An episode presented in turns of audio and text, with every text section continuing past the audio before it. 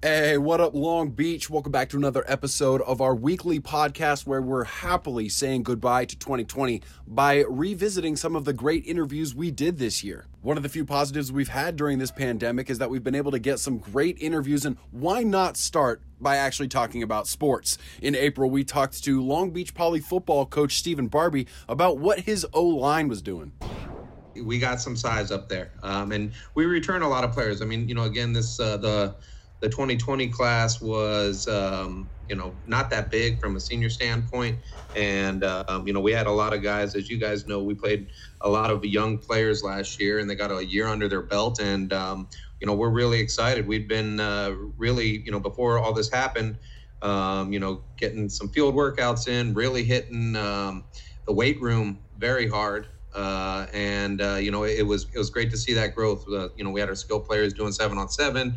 Uh, all of our line was going to uh, the men in the trenches. You know, unfortunately, uh, every the day everything got canceled, it was supposed to be a men in the trenches hosted at Long Beach, and last year we had about 200 um, participants in it. So you know, unfortunately, that's that's what it's at right now. Um, you know, the optimism and stuff. I mean, we still understand that. You know what? We've we've had a great um, winter of football, and um, we, we need to be consistent and be accountable to each other and to our teammates and coaches, and doing our workouts, making these uh, positional meetings, making uh, you know the offense, defensive meetings, the team meetings, and really just um, use this time to work on. Uh, you know, I tease the kids and say that um, they're taking AP football, you know, uh, advanced placement football, just uh, understanding everything. And now is a great time to be able to have them um, work on all the different the nuances and everything that uh, you know as a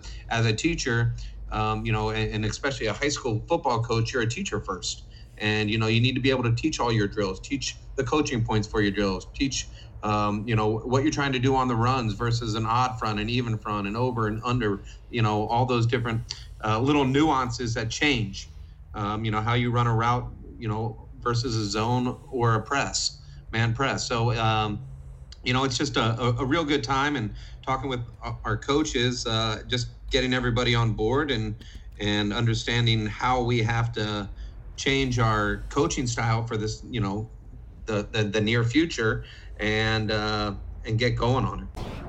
In April, we talked to the brothers Tiedemann, Ricky and Ty.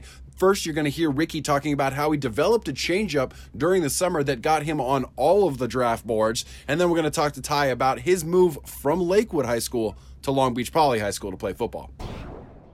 Last year, I I knew how to throw it. I knew how to hold it and everything, but I just didn't know where it was going to go. I could I could throw it; it would move a lot. I just didn't have any location. But just the more I practiced with it over the summer with my travel ball coach, and then I had a pitching trainer, and he helped me use my body a lot more just to control myself. So it kind of helped my uh, location automatically. So, um, Ty, you know we JJ mentioned or uh, Ricky actually just mentioned you guys very different pitchers. You also couldn't really have had more of a different path from you know yeah. baseball yeah. Uh, to the pros. You were we got to know you as I think the first thing you said to me. You transferred to, from Lakewood to Poly when you were what a tenth grader. Yeah, uh, summer going into eleventh. Summer going into eleventh grade, and you came into Poly as a quarterback. And I believe the the first thing you said to me, I, I was talking to you at practice, and I was like so, you know, there's been in the past kind of a rivalry between Lakewood and Poly. Is that going to be weird for you? And I, I, I think literally the first thing you said was, um, well, I'm not here to make any friends. I'm just here to, to you know, be, become the starting quarterback and take over, yeah. right?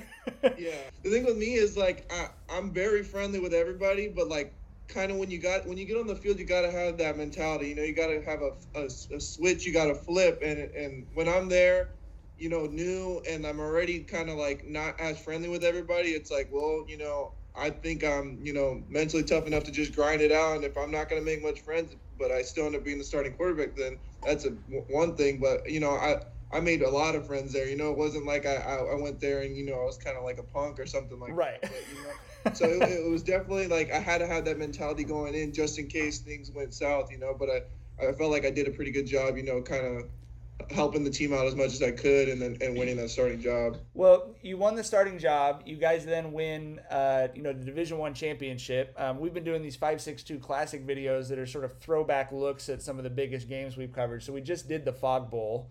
Um, mm-hmm. you know, against, against Bosco, which obviously you beat them, then you go on and beat Mater Dei, and then basically every year since then, those two teams have been in the CIF championship. Yeah. So um, what what do you remember about your time playing football? What do you miss about that compared to being a pro baseball player now? You know, like the big thing for me is I always kind of hold like you know now it's like private schools you know they're running it right now and for me you know i feel like being like one of the last major public schools to even like sniff a championship and get close to winning a state championship you know i'm always going to hold that like you know you know deep deep within me because it was it was such an amazing run. You you, you guys were front row to every game to know like nobody would have thought that would have happened to start the season. So I didn't think it was going to happen. Yeah, yeah. No, no, nobody, nobody would have thought that would happen, and it just makes it that much more like a of a sweeter moment. And the the amount of talent we had on that team, the amount of like you know guys that are just all over the map playing pro ball in different sports and stuff. You know, it's just like you can't you can't write that kind of script, you know. Speaking of Long Beach Poly, in May we got a chance to catch up with Peyton Watson right before he decided that he was going to take his talents to UCLA, and he was talking about how being stuck at home is okay if you've got a brother to compete against.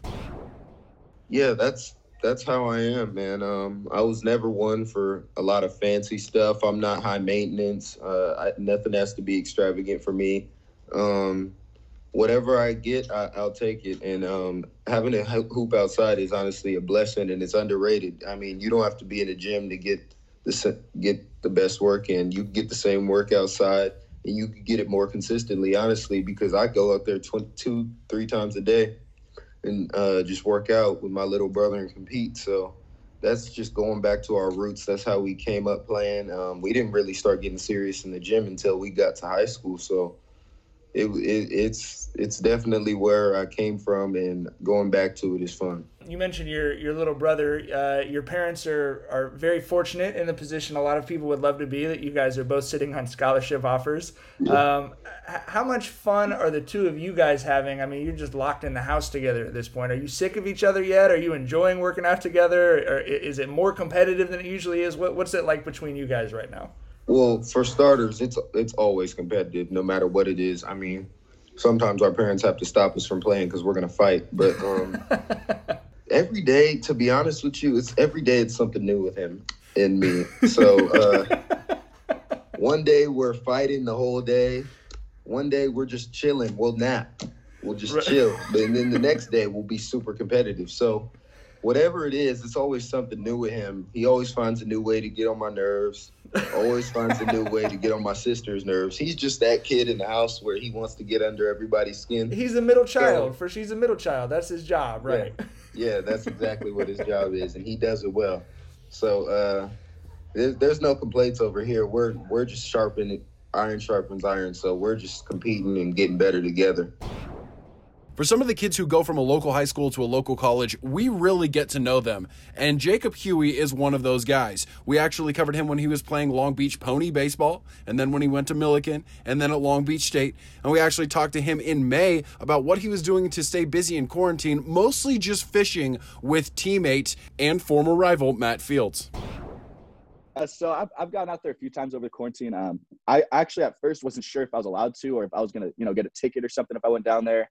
Um, so like, I'll bring a fa- I'll bring a face mask and I'll go with Matt Fields and we'll uh, we found like this dock that we were able to get on that was like secluded and no one's around. So um, we've been able to get out a few times. Uh, we're actually going today right after this uh, after this conversation and uh, we're gonna go out to the breakwall with our buddy's boat, um, just three of us and uh, yeah, try to catch some fish. How did you get into fishing? Is that also something your dad got you into?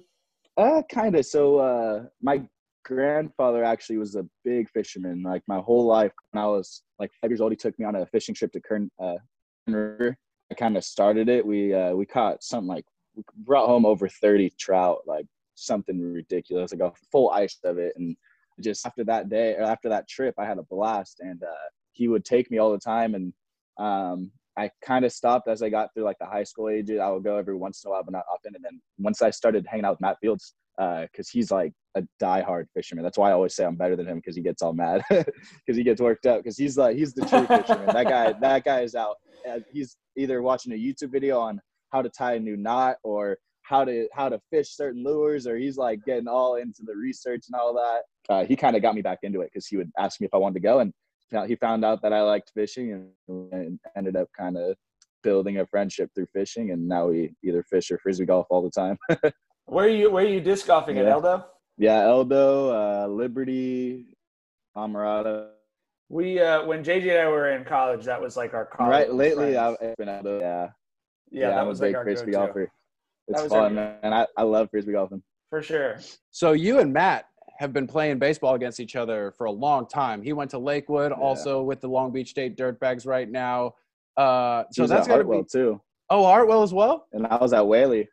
Oh man, that's crazy. So Yeah, I was on got- the year, so it's funny. Pretty sure that he Heartwell also the year that we won the Pony League World Series in 2012. yeah. And it's funny because we actually lost to Heartwell, and then we're like one game away from losing uh, the whole, like it being one and, or two and done. And we like hit a ground ball through some guy's legs and ended up winning. And they like Heartwell ended up winning that whole like tournament, but we got second and moved on too. And then we we won the whole thing, and they lost that round because they went in the winners bracket and uh, went like two and out or something. And then we ended up going all the way through the losers bracket all the way up. Uh, Yeah. But so I've been playing against him for yeah a long time. Long. So it just in inside Uh, Lakewood, baseball, uh, Long Beach little rivalry. who has the advantage, a pitcher or a hitter, when you guys have faced each other a lot? Like when you're super familiar with each other, who do you think has that advantage? That's so funny you say that. So uh, we actually, oh, I always give him a hard time because I go back and watch uh, your guys' highlight video of our game versus Lakewood. Um, and two of the strikeouts that you guys showed were him. it was him getting fanned. And so I always send him that video. If he ever says anything to me, I'm like, hey, remember when I struck you out twice? Or th- I, I struck him out three times that game. And I go, hey, remember when I struck you out three times and they got two of them on video? and then and he struck me out my first two at bats, and then my third at bat against him because he was like, I like I had tricked him, and my third at bat against him, I rolled over and I was all stoked because I because I made contact and didn't strike out like he did three times. So we have like this ongoing thing, but I'd say definitely pitching is a, a far advantage because hitting is it's tough to do. Obviously, the spring was very sad for seniors all over the world, just kind of losing that last little bit of their high school experience. And in May, we talked to Rachel Glenn, track and field superstar at Wilson High School, about what that feels like. it's still definitely really weird to me because I'm thinking like right now we would be having our like most intense training because we're getting ready for state. It would be next week. Yeah. All right. Well, I, this, I was like, we were shooting for 50% happy, 50% sad, but now I'm just sad. Uh, are you guys doing anything to commemorate it? I mean, have you been talking to other kids on the team? Like, I know you guys were going to have, uh, in my opinion, in your opinion as well, you're going to have a big group up there. Are you guys going to do anything? Are you all like talking to each other about any of that, I guess? Um, yeah, we definitely want to do some kind of hard to like gather people around with like the social distancing and all. But yeah, we're trying to um have some of the parents and the athletes get together and do something in honor of state. Well, that's cool. Um, I'm glad it sounds like you're handling it about as well as it could be handled. I mean, I, I just, you Yeah. know, I don't know what else. I've seen different stuff. Like I've seen some kids are doing prom pictures with no prom Mhm. afterwards. Oh, I've seen some people are doing like, okay, my my street is going to do a graduation ceremony, but I know Mhm. it's all kind of like. It all probably feels like a half measure or something to you, Yeah. right? I mean, it's just emotionally not the same, I guess. Yeah, like just the other day, I saw um, a bunch of cars, and they, they even had like the police officers and firefighters honking their horns and sirens and stuff. I guess it was for someone's graduation. I guess for it was supposed to be their graduation that day, and everyone was lined up like saying like "woo" while they were in the car going by. And I was You're like, that's sweet, but it's also not Yeah. Like, I don't know. yeah, it's like I don't. It's like a love hate kind of thing. Because it's like the district will say, oh, like because like they'll still have like virtual spirit weeks. Like we have Corn Queen and Corn King I love that. I'm a Oh, huge fan of the Quarren Queen and Quarren. Yeah. I think that's hilarious. Yeah. I know my friend is running for it, so I'm like, go vote for her. Oh, well, who? T- tell everyone who they should vote for. Ryan Pitts, go vote for Ryan. Okay. I've got like uh, I, I I had to explain to someone because people tag like we've got a decent number of followers on our social media accounts and everything, and people will tag us in stuff like I know there's a, a player on the girls basketball team is running as well, Uh-huh. and so everyone will tag us, and I just have to send these messages like, hey, um, I we can't retweet just one person's thing because then it's like, oh wow, the five six two likes the basketball team, but they don't like the track team or whatever, Yeah. you know. So good luck to Ryan. Tell her I said good luck. so I guess my, my last question, and I, I I don't know, this is it's it's weird because I don't really feel like I know. I'm so used to telling the stories of athletes, or you know, even even sort of top level athletes like you, and this is just such a different space that you're all in, graduating this way. I guess my last question would just be: um, I saw the LeBron James special. Um, I know you, as I mentioned, your district is doing like a live stream thing, and you said you saw the parades and all this stuff.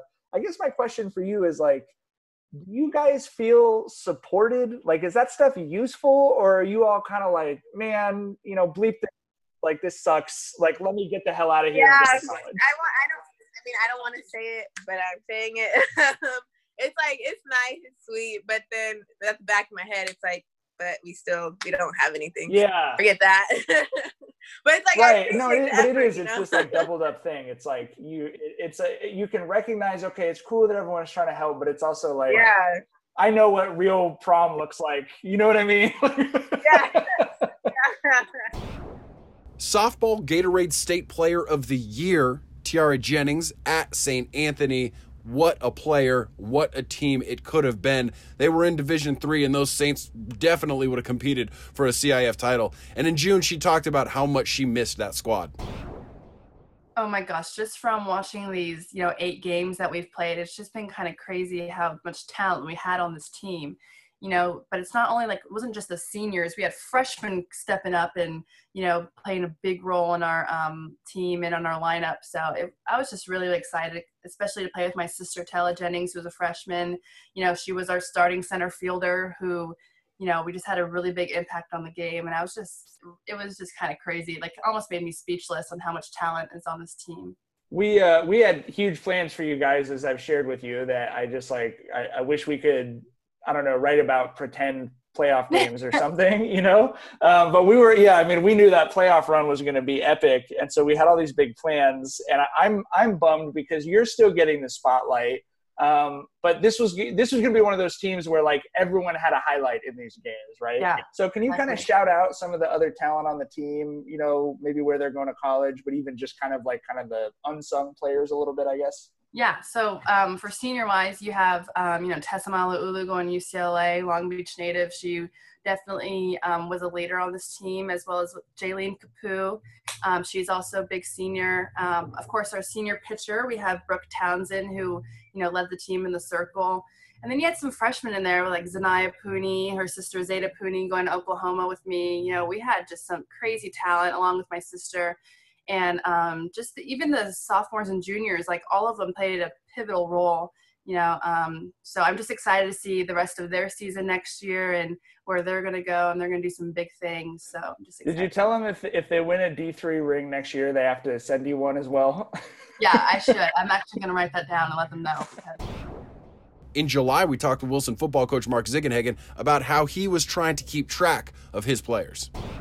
again, I, I just I feel for the kids. I feel you know um, they want to get back out here. I know they do, but at the same time, I, I don't want to hurt morality either. You know, I mean, getting them all pumped up for a couple weeks and then all of a sudden we got to shut back down again. So I just hope that they make a smart decision and a strategic decision for everybody that it's going to be obviously safe for everybody, but same time, you know, I almost feel sometimes they might be safer here at school anyways uh, than out in the community. You know, so um, I think that's the case. We keep mentioning Clemson football.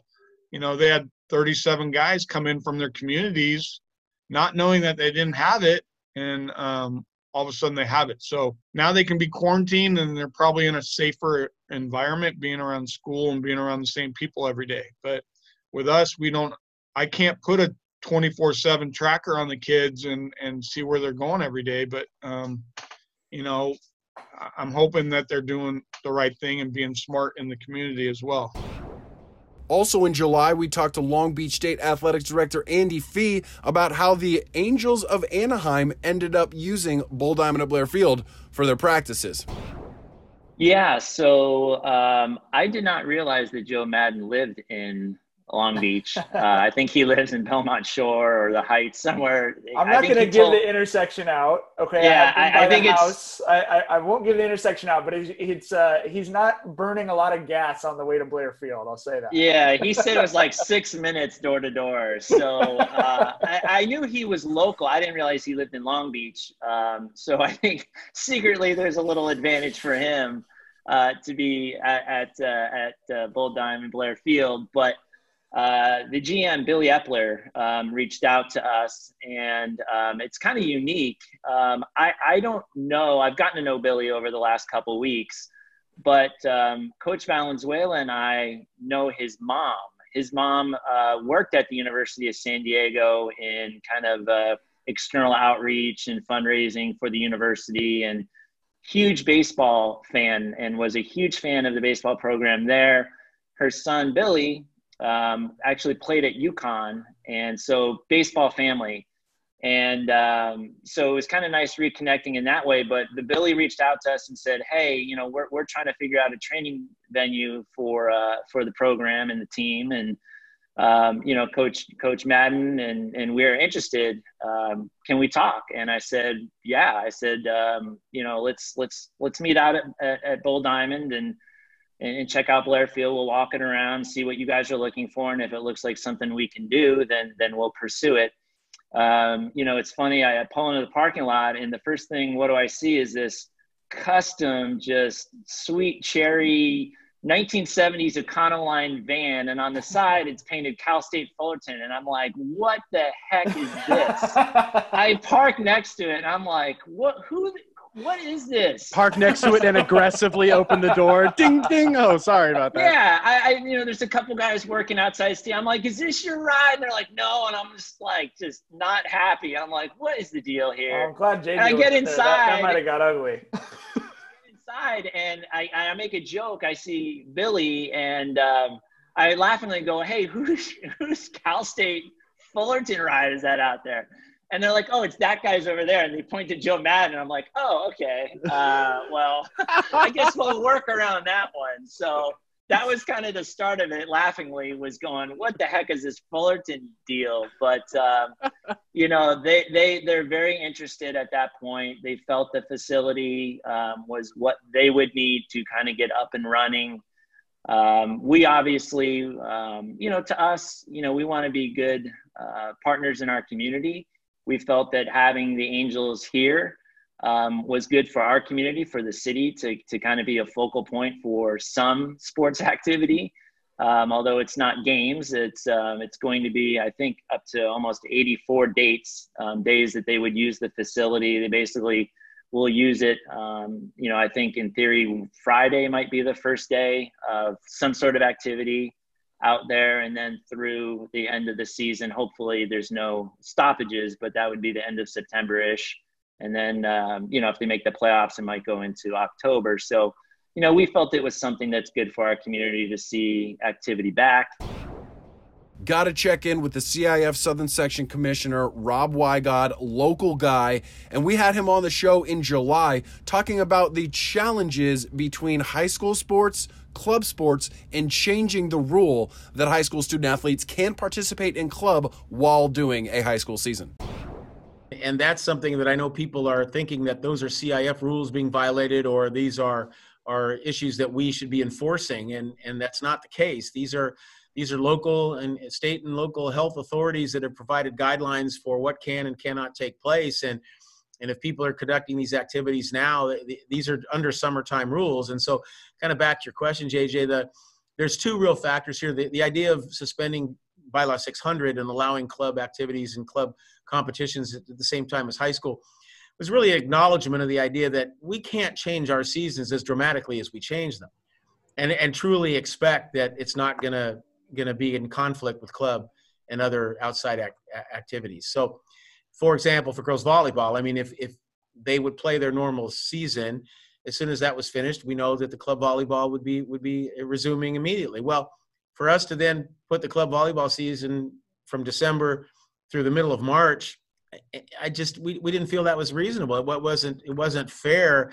because we're the ones that changed our sports. They didn't change theirs necessarily. We changed ours.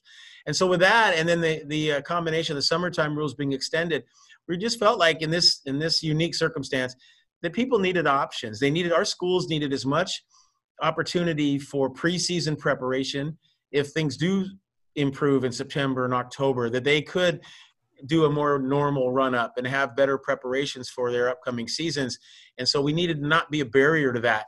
And, and I think we felt the same way about the, the club and, and the high school coexisting.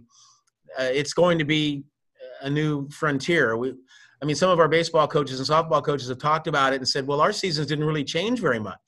So why why wouldn't we still have Rule 600? Because our season got moved back a few weeks, but it's still in the spring and but then there weren't club activities and tournaments, things happening during the high school season in the past.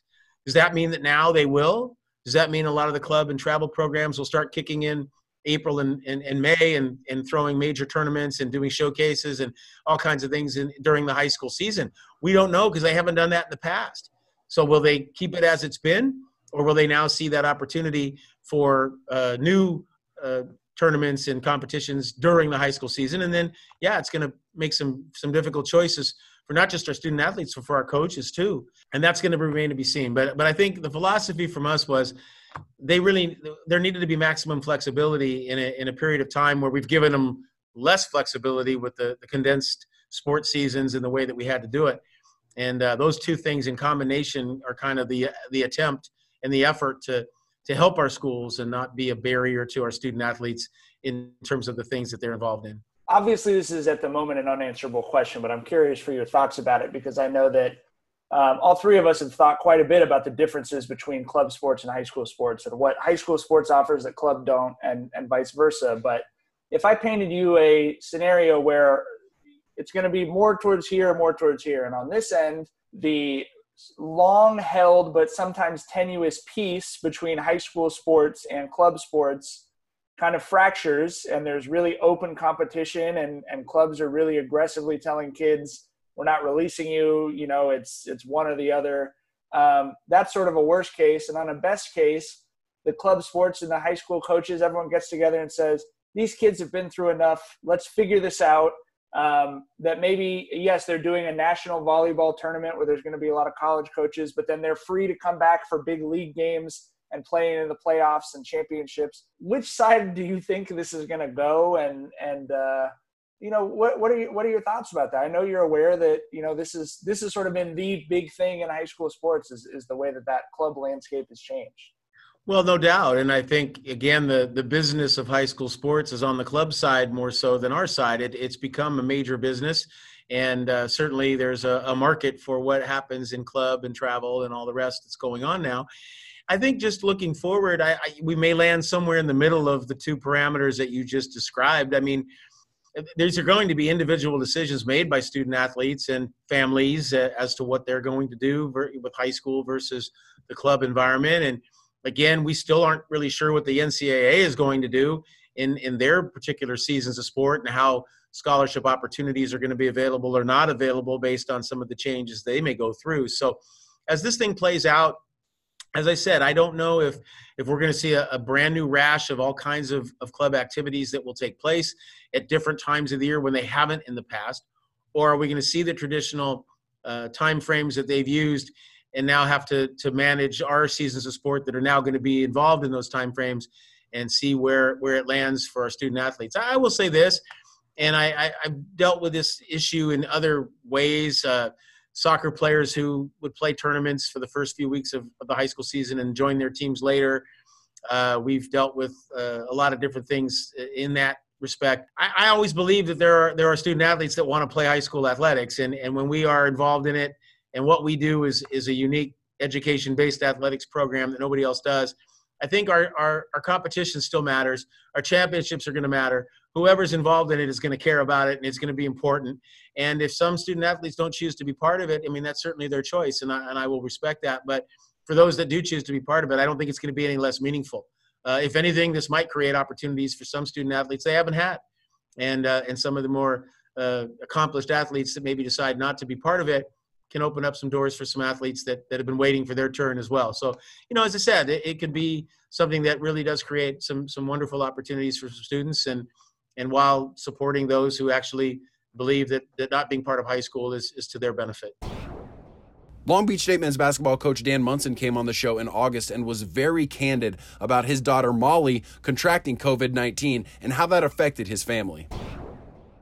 She really is. And I, I think, you know, uh, uh, people were, oh, it was in the paper and that's private and everything, but it really isn't. We are kind of a PSA for, for you know, and when you have a job that you know you're fortunate enough to be in in, in the public, you know, you you know the public deserves to to be educated, and and that's certainly what it did for our family, and because I think my wife was as strict to the CDC guidelines as as any family could be, and felt like with four kids we had you know, for months and months done the right thing, but but you know, a, a senior in high school, 18 years old, Molly wore us down as parents, and uh, you know, she you know uh, went a couple places. We're not sure, you know, none of her friends got it, but I think the biggest thing that that I can tell people is, you know, having gone through it is it's real. You know, I think people think that it's you know it's not going to happen to them or it's not going to happen to somebody that's at that age or all these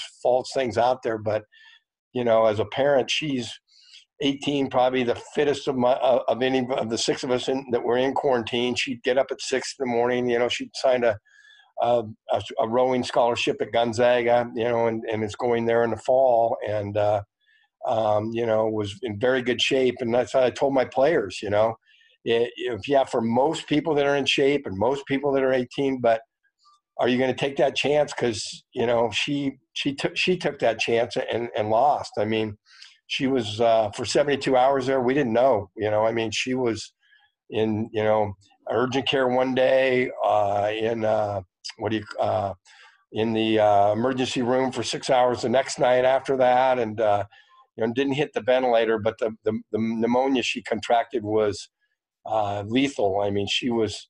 My wife got up in the middle of the night because she heard her and she was crawling to the bathroom, trying to get to the bathroom. She couldn't get there, you know. And you know, you, you look at your your 18 year old daughter that was, you know, in such good shape, you know, six eight days before that, you know, never left her bedroom for eight days. So, anyway, I'm, I'm giving that all that out because I just think it's important for people to realize that you know we all have to stay safe and healthy and. Uh, unfortunately, our, my family is right now. But uh, and I appreciate you asking because you know I want as many people to know that you know we all have to you know know that we're we're all susceptible to it, no matter your age, your health, your conditions, and uh, we all have to do our best to try to keep each other safe by by staying away from each other. In September, Long Beach Poly volleyball star Adanya Famuina decided that she was going to take her talents to USC. She got a crazy response on social media, all the while trying to stay competitive during the COVID 19 shutdowns. It was just so overwhelming, like seeing like all the likes and comments, and I was like, because it, was like actually like kind of like my first post. Uh, it was it was just crazy, man. Like in the first five minutes, I got like 200 likes, and I was like, why am I? so, so you make that announcement. Obviously, that's got to make you almost Jones to play some volleyball, right? And now we're in this situation where you don't get to do mm-hmm. that. You should be doing that literally right now. It's a Wednesday, you know, you're, you're in the gym right now. Yeah. Usually. So, how are you filling that void of competition? I mean, you as an elite athlete have probably been competing almost every day of your life as long as you can remember. So, how are you filling that void where you're not being able to compete every day? Um, it's it's really hard because like that's what like that's like all we work for like as a team, and like we usually like go out to tournaments and like JOs this year and how it got canceled and we're supposed to go to Texas, and we were like really excited, and then when like the when COVID hit, it was like like all of us were like crushed. So we've just been doing a lot of Zoom workouts and like just to get like back into rhythm. Uh, we're very fortunate like at the MAC at, at Mizuno um, they've been doing like a lot of clinics and camps. So my dad's been like putting us in that. Like tonight, I have jump class and a clinic, I think. We had a couple Major League Baseball players on the podcast this year, and my favorite conversation has got to be the one we had with Wilson alum Chase DeYoung talking about how it wasn't going well for him in 2019. He just wasn't doing good, but he found a way back into the major leagues with stick to itiveness and a little bit of luck, and he ended up being on the Houston Astros playoff roster during the ALCS this year. Those were conversations that I was having with myself, and then ultimately at the end of 2019, because I mean, 2019 was bad. Like I was up for a week with Minnesota, but just really battling some demons mentally. I mean, physically I was fine, but I was just I just wasn't a good pitcher in 2019. Ultimately got released, went to Sugarland, kind of found myself a little bit again, but didn't really do great. Came home and you know had to sit down with with my dad and with my parent, like with my mom too. Talk to my wife. Like we definitely had that conversation. Like, okay, like is it time to get a real job? You know, is it time to you know be done with this? And I knew I still had game left, but you know I put myself in a you know really rough position. Like I was out of baseball. You know, I got relief. I was a second rounder in 2012, and then you know eight years later, you know I was out of the game, and it it came to you know rock bottom where I was like, all right, like, cause I mean I'm a smart guy. Like I, I and you're self-aware. You're self-aware too. You know what I mean? You're smart, but you're also not just like, well, this is the only thing in the world. You know, like yeah. Right. And it's it's not like I know I could transition into a professional setting of some other kind and succeed. I know I could do that. I've made connections, you know, all over the country that I mean, frankly, I've been told like, hey, like go play as long as you want, and then when you're done, like I want to hire you. But I sat down, I was like, no, I'm I'm not done yet. And the off season of 2019, you know, had a couple teams that were the, the company line I was getting was, you know, that's that's an interesting name, DeYoung. Yeah, we'll think about that and circle back. But nobody wanted to give me a job, and you know, I was just I was working hard. I was, you know, I I kind of isolated myself. I usually went and worked out with other guys in my agency down to Aliso Viejo, this and that. Thankfully, Andy Fee was able to um, let me get into the pyramid. So I mean, I was working out by myself in the pyramid from nine to eleven every day, and really pushing myself because I knew that you know my faith and my family and my support system were able to put me back together. But I knew what was required of me to get back to the level I knew I could play at, and I went to Long Beach State every day, busted my ass in the gym, got myself stronger you know, went out, was able to work out with the dirt bags, and Coach V was awesome for letting me get out there and work with guys. And I mean, they really gave me an opportunity to come back, and you know, was able to do that. Then the pandemic hit. You know, now we don't know what baseball is going to be like. So the only job offer I had was going back to Sugarland. So I took that. I said, you know what? That's my in. I'm going to play. I'm going to perform but then you know the lockdowns and stuff happened and i couldn't get into the gym anymore i couldn't find a throwing partner dude i had these one and two pound plyo balls and i threw them against the side of the 405 freeway that comes up to my neighborhood i rode my bike there and i played catch with a wall for six weeks and dude i built arm strength i taught myself how to use my hips because i was able to you know have that time where nothing was happening. So instead of sitting at home just hoping, oh, maybe baseball will happen, I was out there grinding. Like, and I had no, you know, solid job offer or anything. It was just like, hey, if you get to Sugarland, you can pitch here, and hopefully you get, you know, picked up out of there. But I'm not making, you know, money to support my family or anything there. I'm, I'm, you know, I'm just working hard for a possibility at getting back it benefited me greatly because in teaching myself how to use my lower half better, like, dude, I throw hard now. My velo went from over eight years in the minor leagues. I think my average fastball was like 89. This year, I don't think I threw a fastball under 92. Like I was 92, 94, touching 95. And it was because I had that that time during the lockdowns where I was like, you know what? No, that we're not done and we're going to push through this. I can vividly remember telling myself every day when I was in my backyard, you know, using a, a cooler full of water as weights, doing prison workouts in the backyard, throwing weighted balls against the side the side of the highway. I kept telling myself, I'm in the middle of writing one of the greatest comeback stories, and I'm gonna do this. And I told myself that every day. That's amazing. So you were kind of surprised when you got the call from the Astros? Not really, because when I went down there, my first couple games, like I was dealing. And quite frankly, like I would look back at the board, the radar gun, and it would say like, oh, 92, 93, 94, touching 95. And I and I just kept thinking like that's not me. Like that gun's wrong, whatever. Like I'm getting good swings, I'm striking out a bunch of guys, but that that gun's wrong. Like I guarantee you it's 91. And then all of a sudden, like we got on the track, man, and we got on, you know, scouts are talking, they're like, no, like your velo's up. Like you're consistently 93, 94. I was like, dang. So then, you know, I owned it. I remember calling my dad. I was like, Dad, it's still there. Like the velo's still there. I'm a week into this and like it's it's not going away. And he's like, dude, I, I think it's yours. Like I think you know you worked for it and now you own that. And sure enough, and I mean I was I was dealing. I remember I struck out nine guys in four innings and then ten guys in five innings. Wow. And then I remember thinking like, wow, like this is legit. Like my breaking ball was nasty again. My fastball's got really good life. And it came down to there were three teams that were in it. It was uh, Houston, Detroit, and the Mets.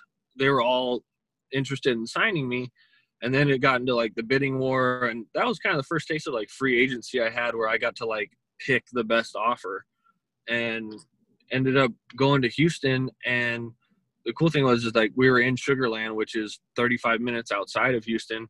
So that night we agreed to terms with the Astros. I was talking with my agent and um, we agreed to terms at like dinner time, six, six thirty. So I'm stoked. Like dude, my health insurance from the year prior with the twins lapsed. So I got me and my wife there and like I don't know what's gonna happen. Two days after that, we agreed to terms with the Astros. Okay, that night I'm going to bed. I'm like, man, this is great. Probably gonna go to the alternate site. Like I got a physical tomorrow. They call me at 10:30 and they're like, hey, your physical is at Houston Methodist tomorrow, 6:45. Don't be late. You're on a flight at three o'clock to Oakland. You're joining the team on the taxi squad. I was like, holy crap! And dude, credit to my wife. When we were packing for the Sugarland season, she brought my suit and she goes, "You're gonna need this because I have that much faith in you that you're gonna get back." So like, brought my suit with me. Incredible. That's awesome. So yeah, ended up going meeting the team on the road, uh, on the taxi squad. Came back to Houston after that road trip. Went to the alternate site, and I was throwing, and I was throwing well. I mean, the ball was coming out great. They really liked all the numbers and everything. And then went up on the next taxi squad, which I was Colorado, San Diego. Last day in San Diego, got my contract purchased, and I just remember I, I was just at a loss for words, and I, I called Chrissy, I called my dad, and I was just like, I'm, I'm back, like I, I did it, and it was, it was, the coolest feeling. And then a couple days later, we're at home playing the Angels, and you know, I threw, I get called in out of the bullpen. I threw my two thirds of an inning, did well, and I remember sitting there in on the bench that inning, and I just looked up like, you did it. Like you busted your ass, you grinded your way back, and in a year of so much uncertainty, like you just got back for parts of four years, four consecutive years in the. Finally, we did this interview about a month ago, but I wanted to revisit it because we've had Shar Higa on the show a couple times. She is married to one Mike Guardabascio. She's also a teacher at Jordan High School, and she was so smart about how she explained the way that her students at Jordan are truly struggling. one of the things that this pandemic has really exposed is that um, in addition you know we've talked a lot about how it turns out that the public school system was really providing um, the, the backbone of society in terms of like childcare right? Um, but one of the things that i think this is really exposing is just how much the um, how much having a place where students could go and use common equipment um, was leveling the playing field. Um, because uh, and and you know not not perfectly right? We have um, there's a california um, act called the williams act which literally makes it um, it the school districts had to be told that um, there needed to be up-to-date textbooks for each student right because there were instances where some poor school districts you know everyone was sharing one book from you know 50 years ago so um, it's not equitable like you said poor students were getting you know less access to education anyway Like it's not breaking news to tell people that poor people have a harder time Right. in America. Right. but at least it used to be that when you walked onto school campus you were everyone was using the same resources everyone was on the same internet using the same like we've had chrome carts at jordan for the past couple years so we've had chromebooks in our classrooms and it was everybody using the same chromebooks. Like in my classroom my students i had 40 chromebooks in my classroom. If one of them didn't work i told them to switch out for one of them that did right?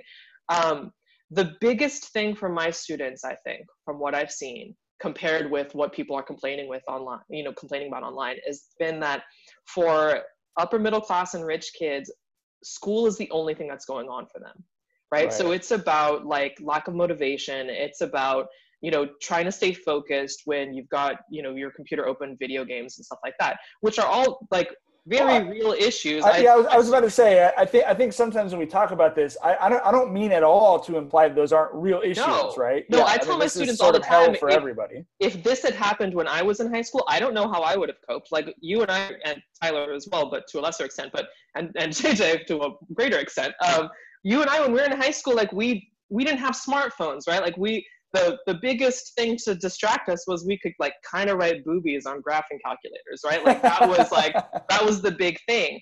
But um, you know, Tetris and that sort of thing. But we didn't have the ability to to do social media in class anyway. I tell my students like, you know, I went all through high school without once pulling out my phone in class. Like I didn't have a phone. Right. That was not an issue, right? So I'm thinking about me in high school with a with the ability to do anything. And I was like, you know, I was a 4.0 pace kid. I wasn't like someone who like didn't, you know, pay attention in class, but it would have been really hard for me. So I give them props every day for showing up. But for my students, that is not what that's not all that's going on for them right my students have um, in addition to um, in addition to trying to stay focused for school they've got like little siblings to look after. They've got nieces and nephews. They've got multiple generations under one household. Their parents are working. Their grandparents are working. They've got after school jobs. Um, I have students who've messaged me privately to let me know that you know they they're having immigration issues in the middle of the pandemic, right? That um, that you know families have lost jobs. I have a student whose um, whose family member is currently you know in the last stages of cancer, and all of these things were just like every couple weeks it's like oh and back in the hospital and back you know and we can't visit him. All these things um, I, ha- I have multiple students who aren't even in Long Beach right now because their families have moved to Colorado or to Pennsylvania or across the country. And for upper middle class and rich kids, a lot of it is like school is your job right now. And we say that a lot school is, is our job. But for our students, like it's not like a job. Because a job you could say this is too much and, and I'm not going to do it right? But there's this this expectation that you're going to keep doing this job and you're going to be even more mature and more responsible than ever before. And they've got other priorities and they've got for each you know each student in, in one class i've got some who are on chromebooks i've got some who are using their phones. My kid who is has moved across the country she's on her phone while she is walking around in a completely different time zone right? Um, and she's on her phone she sometimes has a computer that works sometimes it doesn't. Um, sometimes they're driving like all sorts of things that um, it's just not equitable. And it's not equitable to expect that kid to be able to come to, you know to, to complain about kids being lazy or to complain about them not being engaged like asking that kid to do the same work and have the same quality of work as some kid whose biggest challenge is that they would really rather be playing video games. Like it's really it's not i know that you wrote the column about it mike but there's it's really not the same circumstance for everybody. And that's again that's always the case right? There's always And it's bad in the best case, you know. students who have a bunch of you know a bunch of stuff going on outside of class and for some of them being in class is the only respite for that right? Stepping out of their home and being able to be on campus in a learning environment for a couple hours a day is the only chance that they have to really just focus on being a teenager and now they don't get to even leave their homes. So i've had students who private messaged me and told told me you know these you know these are my pronouns but my parents don't know i'm out right? And so the, all of these things were like normally they'd be able to get out of the house and have this experience where they are themselves authentically and just a high school student for a while. And instead, you know, I had a student last week who, while he was um, typing an answer to the chat, one of his 11 cats walked across his laptop. And so we got all this like random letters and everything. It's like, you can't walk away from that. It's all of a sudden, this is your life. You're trying to be a high school student and a member of your family at the same time. And it's, it's too much for a lot of these kids. That's going to do it for 2020. Come back for more What Up Long Beach in 2021 as part of our partnership with the Long Beach Post.